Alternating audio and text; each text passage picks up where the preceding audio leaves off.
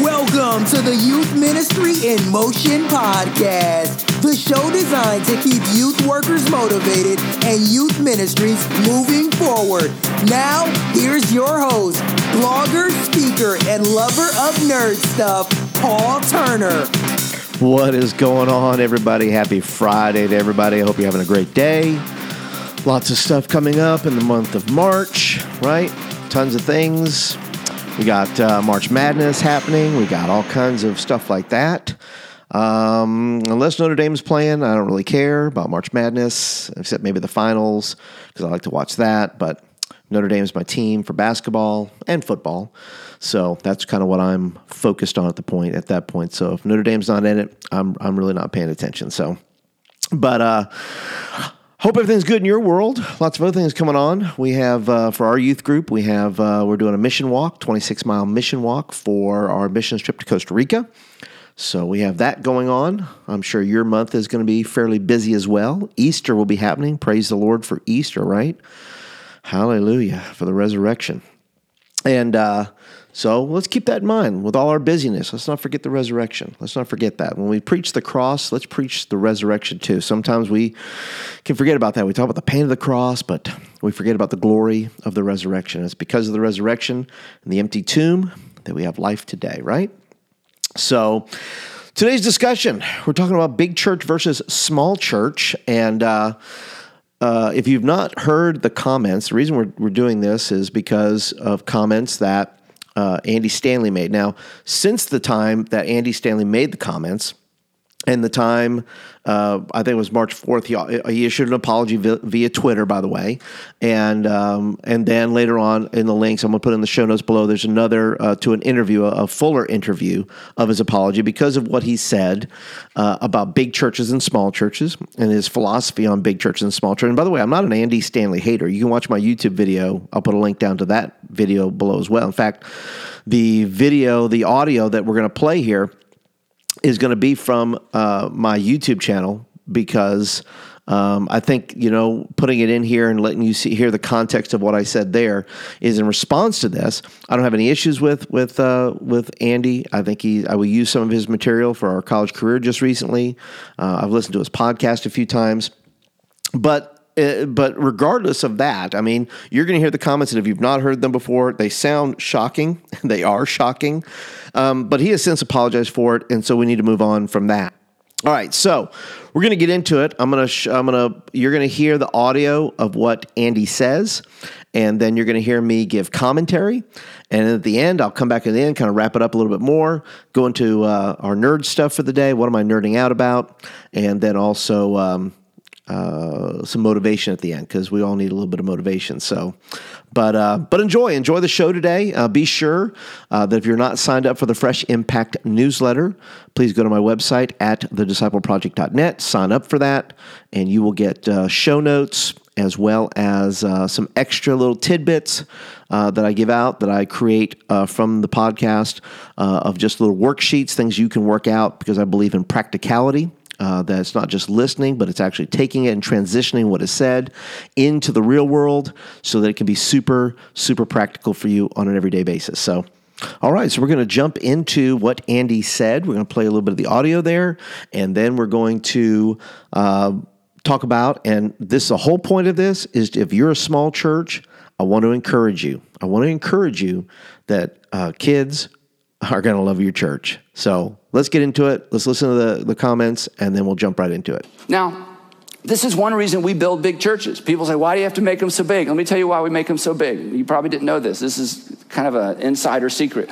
We want churches to be large enough so that there are enough middle schoolers and high schoolers that we don't have one youth group with middle school and high school together. We want there to be so many adults that there will be so many middle school and high school kids that we can have two separate environments. So when I hear adults say, Well, I don't like a big church, I like about 200, I want to be able to know everybody, I say, You are so stinking selfish. You care nothing about the next generation. All you care about is you and your five friends. You don't care about your kids, anybody else's kids. Are like, What's up? I'm saying, if you don't go to a church large enough Come on, if you don't go to a church large enough where you can have enough middle schoolers and high schoolers to separate them so they can have small groups and grow up the local church, you are a selfish adult. Get over it. Find yourself a big old church where your kids can connect with a bunch of people and grow up and love the local church. Instead, what you do, can you tell I'm passionate about this? Yeah. Here's what you do. I, I, mean, I'm so sick of this. I hear this all the time. Well, I just don't like a big church. Well, okay, look, look. So here's what you do you drag your kids to a church they hate, and then they grow up and hate the local church, and then they go off to college. And you know what you pray for? You pray there for there will be a, a church in their college town that they connect with. And guess what? All those churches are big. The kind of church you don't like. So let me move on. Let me just say this. Don't, parents, don't attend a church that teaches your children to hate church. But is there any truth to what Andy said? Well, I think there is in this regard. Let me break it down in three in three parts here, if I may. Okay. Uh, simply put, this. So the first thing he talks about is this: says youth ministries should be large enough where middle school and high school students should be able to split. I agree with this. Would I, would all of us love to have a separate high school and middle school group? Maybe. It, it, probably would from a teaching point of view and from a relational point of view, it probably works out really well that way. Except in my group, and maybe true of yours, my in our small church here in our group we have 35 to 40 students and what we see is is that they don't want to be apart really. We, they want to stay together and i and i think there's an advantage to that uh, of their camaraderie. Now they're now they're accepting of various things that it's a high school only event or a middle school event or something like that but when you're trying to consolidate, and you say, "Well, this is going to be a this, we're going to separate high school and middle school." Well, most really can't do that. I mean, if you have ten kids or twelve kids or fifteen kids, you have two high school kids, and the rest are all middle school, or vice versa. It's always a little bit awkward. And so, for most of my life, even most of the churches I've been in, I have taught for both groups. Um, of course, I've had to curtail some things uh, when it comes to sex or comes to things like that, but everything else I keep on the top shelf right? I keep on the top shelf because I want kids, especially middle schoolers, to reach up a little bit. We also have seasons where we have small groups, where we have six weeks worth of small groups, and we have high school guys, high school girls, uh, middle school girls, and middle school guys. And so it works, and college, and it works out very well that way. So to where there is some separation, but I would say this to you if you're watching this, there's no golden rule that says you have to separate your middle school and high school. For some people, that's optimum. You know, for those of us that have worked in churches like this, it's not it's not optimal. It's it actually can work against you, especially when you have new kids coming in all the time to be able to put them where they want to go. Uh, you're in you're gonna you know uh, like I said, I've had some rebellions on my hands when when we've had to separate or do some things, and it causes more chaos than it's worth. So yes, there is a there is a thing about that. Tell me, I would love to know. Leave me a comment below. Do you separate your high school, middle school, and what value do you see uh, in keeping them together? Because I see a tremendous amount of value because high school can be an example right there in front of the middle school. And, uh, you know, middle school kind of learns the ropes that way a little bit. So I kind of like that. Um, the second thing that Andy says is that we are selfish for wanting to be part of a small church. Now, I will say this. He does say something interesting, and it's true of the church. It's really been true of the church in smaller churches in a lot of ways. He says, You're so thinking selfish. You know, you want us five and no more. We used to say us four and no more. Smaller churches can be clickier. It can be, it's very hard for new people sometimes to come in and participate if, especially if you have four or five families that run the church uh, can I get a hollow right there? Because that's happened, right? And so it's tough for you know the people that says we want only us four no more. We don't do outreach. We won't do those things, and so we don't have an influx of new people. So it's not. This is not about small churches. I don't think this is about do do kids who go to small churches wind up hating the church? No. I think kids who hate church go to unhealthy churches, unhealthy small churches. By the way, there are kids that go to unhealthy mega churches and wind up hating the church or get lost in the mix or doesn't get their needs met or whatever it may be. So I don't think it's a matter of small churches versus mega churches. It's versus it's healthy churches versus unhealthy churches. So that's the, I think you know what there are people in the church that are selfish that only want they don't want to grow. They want their 100 people or 2 or 150 people. They really don't want to go beyond that. And you know, I you know, I can't fix all that. I mean, if I'm like the lead pastor, I'm changing that probably, but you know, I've worked for plenty pastors who didn't want to do that. They didn't want to really grow. They didn't want to pull the trigger on that. And so they tend to be a little clicky, which that works against us in the youth ministry, obviously, because then the kids are clicky. So we go from there, right? All right. So the third, and uh, uh, you know, thing he says is you drag a kid to church they hate, right? He says you drag a kid to a church they hate. Um, let me tell you what kids hate. Let me just share a couple of my notes here. Let me tell you what kids hate. Kids hate boring, irrelevant messages. They hate boring worship. They hate people who don't value them. They hate people who won't invest in them. Uh, they hate people who won't open the doors to serve and opportunities to serve. They hate people with no vision. Uh, they hate people stuck in their ways because they think their way is the only way. That's what teenagers hate. That's what they hate. They want to see life vibrant. They want to see it in HD. They don't want to watch things in clunky old, you know, black and white. They want to see things in full color. And so, you know, when we take kids to a church, the goal isn't whether it's small or big. The goal is whether it's healthy or not healthy. And some of the healthy things we see is, you know, relevant messages that touched. I'm so happy to be in a church where our pastor understands that and addresses our kids. He talks a little bit above their head generationally, but for the most part, he touches their their world in little ways as well, and they're receptive of it. And they love church. Our kids love church. They love their church, and so you know, kids hate boring worship because they says that that's a boring God maybe right uh, they, you know people kids love uh, people who value them people who people love people, adults who invest in their life. Uh, people love people who open doors of opportunity for them to serve. People love a church with vision and passion.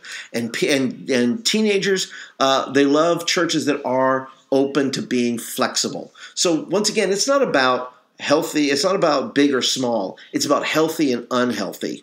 Um, the last little bit here.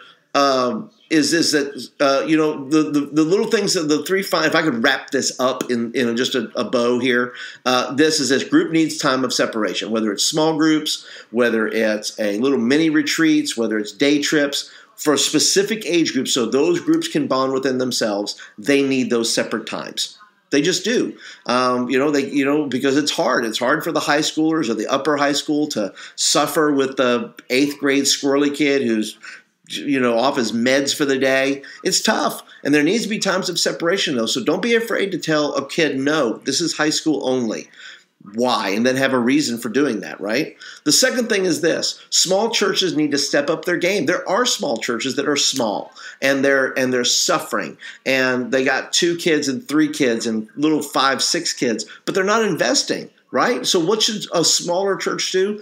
This is just me, right? I'm just a youth pastor. What do I know, right? First of all, you know, uh, you know, if they're having kids like that, you know, hiring at least a part time or a part time youth pastor to meet the needs of some of these kids, right? Maybe give the youth a budget, something to work with, but 50 bucks a month, right? Youth ministries can exist on this. They can. I have. I've done it. Uh, do things together as a church. Like example, combine you know your missions trip. They'll let the youth and the adults go on the same mission trip. Do family missions trips, right? Um, they can also you know up in communication skills to reach their generation, whether that's through video, whether that's through clips, whatever that is. And small churches do need to up their game in some ways to be healthy, not to grow bigger, but to be healthy. And healthy churches, I think, grow. That's just me. What do I know, right? All right, last little thing. Unhealthy churches, not small, produce a weak and anemic church to our kids. Churches who, what do I mean by unhealthy? Here's some of the things I think that are unhealthy. Churches who lack discipline and have a wild, wild west mentality. Nobody seems to be in charge, right? They're just, it's just chaos going on. The second thing I would say is churches who have no vision. They're just it's just plodding along. We're not really going anywhere. We don't really have any goals or dreams anymore. We're just sort of wandering around in the wild, wild west while everybody kind of does their thing and does what they what's you know you know as the scripture says in the Old Testament. They did what was right in their own eyes. Right? There's no leadership going on there. Um, the third thing is churches who do not disciple new believers. If we don't have a process for doing that as a church, we're going to be stuck. We're going to have an issue with that, a problem with that. We're going to produce unhealthy believers in the long run. And the last thing is churches who don't make calls for salvation. If we're not if we're not offering the opportunities in our churches, I think that's unhealthy. Um, you know, there are people who, you know, once again, we went through that whole drama, you know, about not having crosses in churches and not talking about the blood of Jesus and not, let me tell you what, that's the gospel. And if we're not making a call to salvation for people to do that, we are creating a monster that we don't want to deal with in the future. All right. And that is what you heard from my YouTube show. By the way, if you'd like to follow me on YouTube, you can go to youtube.com slash Jedi for Hire. And um, you could watch, I have a bunch of other YouTube videos there. I think over about 250 uh, to 300 videos on just uh, youth ministry, youth ministry ideas, all that kind of good stuff. But I took the audio from that uh, because I felt like uh, I don't think I could have improved upon it. I think that was uh, what I said was what I said, and I think uh, hopefully it was of value to you. And if you're a small church, let me just tell you, be encouraged. your kids with a little help from the Lord, obviously, and uh, and with some hard work on your part and the part of your church, they're going to grow up to love God's church because God's going to change their hearts. So, but anyway, uh, that is uh, that segment, and I want to say that this segment here we're going into is called nerding out, and nerding out is basically what I am interested in at the moment. It could be an app, it could be books, it could be anything, um, and it's sponsored today, by the way once again by my store because I haven't because I don't have any sponsors yet. If you'd like to sponsor the show, by the way, feel free to contact me. I would love for you to sponsor the show. But since I don't currently have any sponsors, um, I'm going to uh, be bringing this to you via the uh, Soul Wars, which is my new curriculum that I got out there. It's four weeks of helping students win the war within, uh, and uh, it is Star Wars flavored flavored, and um, it has uh, four weeks worth of lessons, four weeks worth of games, four weeks worth of uh, PowerPoint slides or keynote slides, four weeks worth of uh, graphics for Facebook, Twitter, and Instagram. Uh, it's got a almost 20 minute coaching session and to coach you in the curriculum, and so it is uh, it is quite the uh, collection there. So you can pick that up at my store if you go to shop.thediscipleproject.net you can pick it up there, and I hope you do because it could be a game changer for your youth ministry. So, all right, so what am I nerding out about lately? Well, today I took my camera out, and um, I have a Nikon uh, DSLR, and uh, it is a really, really good camera.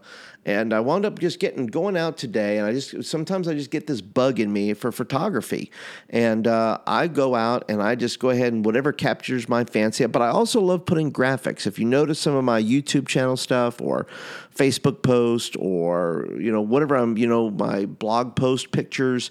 Um, sometimes I'll use Canva.com, which is what I usually use to create graphics. But a lot of times I'll take pictures. I'll take pictures for my own graphics, and I love going out and I just love getting out of my car. You know, we drive everywhere, right? And so uh, sometimes I, whatever ca- like I'm like if we're going on a trip, okay, I'm the guy my wife likes to pick the shortest route. They like, and this is so opposite, right, uh, to, for some people. But uh, my wife loves to just get there as fast as she can, and I'm the guy that says, "Look, I will stop on the side of the road, and I want to see."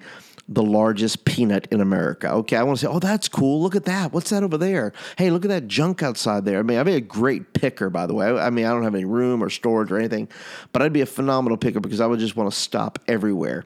But anyway, I took my camera out today, took a bunch of pictures, uh, posted them up on my Facebook.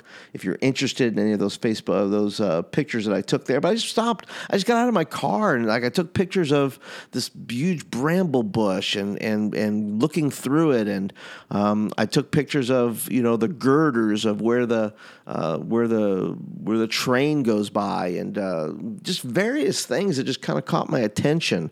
Uh, the wind was blowing pretty good today, so I got a, a couple of good wind shots and of flags blowing and things like that. And, you know, you may not be all into that, but I would encourage you that whatever hobby you do have, whatever you nerd out about, uh, take that time uh, and spend some time with some hobbies. Spend some time nerding out about some stuff besides youth ministry.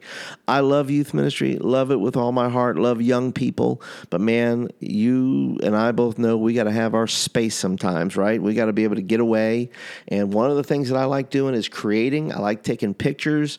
Uh, I like um, taking, you know, just doing stuff like that and, and using them for graphics or just using them for my own uh, my own pleasure. Of, you know, doctoring them up a little bit and putting filters on them or put sayings on them or scriptures or whatever. So uh, whatever you're nerding out about, let me encourage you: get out of your car, get out there, and and do something you love doing. Right? Do something you love doing and nerd out about it, and take a break.